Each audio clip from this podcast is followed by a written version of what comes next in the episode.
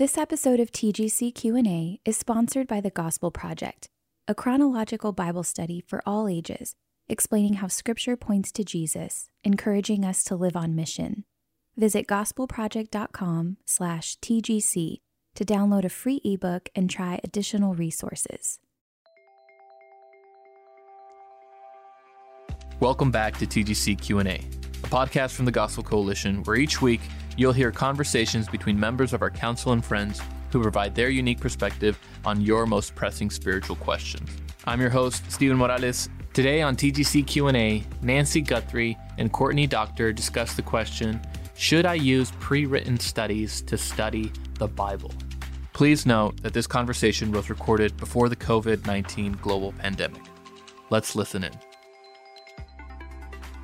Nancy, you and I have both written Bible studies. You, uh, quite a few more than me, and I've loved your studies, but we are here because we want to talk about kind of the pros and the cons of pre written Bible studies. And so, what do you think are some of the pros and cons as somebody who writes them yeah. and well, uses them? Yeah, well, I think that if it's written by someone who has some expertise, someone who's very committed to bringing out what is in the text and feels hemmed in, in a sense, of making sure that the applications are really tied and, and that to what is in the text. I think that's great because some of us need some help getting started in the Bible. Some some of us sometimes and this still happens to me. I'll read a passage in the Bible and I'll I just, you know, it, it hits a maybe a hard heart and certainly a, a hard head at times. And I just need a little help unearthing what is there. And so I think uh, a Bible study written by someone who asks me an appropriate, targeted question about something that I'm seeing in the text can really be helpful. What do you think? Well, I completely agree with you because when somebody has spent time studying a certain book, I think of I think of professors or I think of people who who set time aside to really study a particular work. I glean from their work. It's part mm-hmm. of how mm-hmm. they're stewarding their work and I'm I'm benefiting from the fruit of their labors. And I think we were actually designed to learn from each other. Mm-hmm. And so whether it's the shoulders that we stand on that have gone before us in history or whether it's people we're currently walking this earth with, I think we benefit from um, from each other's thoughts and, and labors and lessons. And so I, I benefit greatly from the work that other people have done. So if you were advising someone and, and recommending how to go about finding a good pre-written Bible study, what would you recommend? What mm. tips would you give somebody? Because well, they're not all created equally, are no, they? No, and honestly, I get asked all the I get asked this all the time. So I'm happy to say. Uh, first thing I would say, if it were a woman asking me the question, is just because you're a woman or maybe you're in a women's group doesn't mean you have to do a study written by a woman. And I'd also say on the other side of that, just because you're a man doesn't mean you have to do a study written by a man. So I think some people get very focused on those gender wise gender wise. And so we can be much broader in who we might look at. I would say be wary of studies that move too quickly to personal application yes. without focusing on what was the author's intended meaning for his original audience. Right. And without taking into consideration the life, death, and resurrection of Jesus Christ, those things have to be considered carefully before you jump too quickly to making it about you.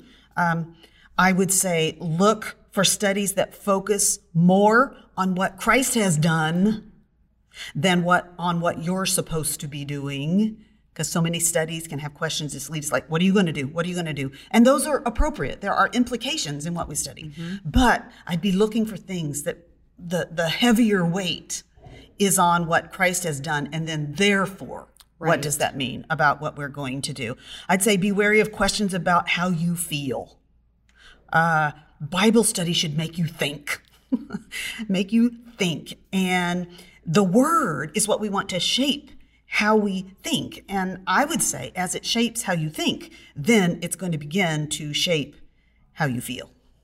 How Oh, about that you? is good. You have some good pointers. well, similar ones. I mean, that it is absolutely grounded in the text, that it is a study that requires that your Bible is open in front of you Mm-hmm.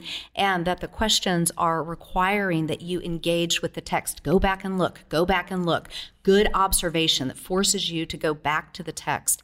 And then, then the interpretation is coming out of the text, but also out of the whole counsel of God's word because we can be so prone to just lift a text out of its context. And so that's that's having other scriptures help interpret scripture. And then just to reiterate what you said, that it is primarily a study about God and and not primarily a study about you, but that I will find out who I am and what I am supposed to do and what I am supposed to think and what I am supposed to feel as I learn more about who God is. yes, Um, absolutely. So, as you're writing a study, what two to three things do you really want to account for? What, what's most important to you as you're producing a study to put out in front of people?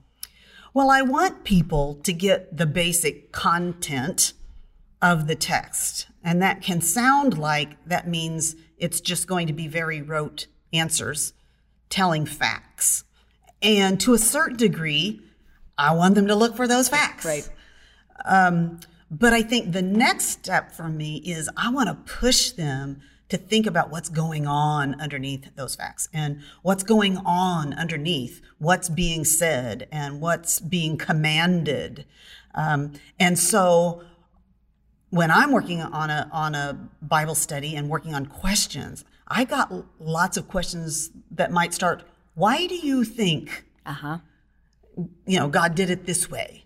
Or why do you think we're told these things and not these things? Right. Because I, I'm pushing people to actually then step back from the details mm-hmm. and really think through what's happening in the text. How mm-hmm. about you? Well, yes, and, and like we said already, you know, grounded in the text, but on a really practical level, something that's really important to me is that it is user friendly. That is just really important to me that somebody, because we are all so busy, and I want somebody just to be able to pick it up and open it and know what to do with it. And then one word that I pray over and over again as I'm working on something, I ask the Lord to help it, to make it helpful. Um, I want it to be helpful. I want to help my sisters. I want to mm-hmm. help the church. So so that's a little bit more logistical or practical, but those are those are things that I I look for and try to do. But Nancy, thank you for all of your work, all of your studies. It has been a blessing to the church. It has been tremendously helpful. Well, back at you, of course. Thank you. Thanks so much for listening to this episode of TGC Q&A. To submit a question that you'd like to hear answered on this podcast, send us a message on Twitter or Instagram or email us at ask at tgc.org. And remember to subscribe to our show on Apple Podcasts, Google Podcasts, Spotify, or wherever you get your podcasts. Thanks again for listening to today's episode, and we hope you'll join us again next week.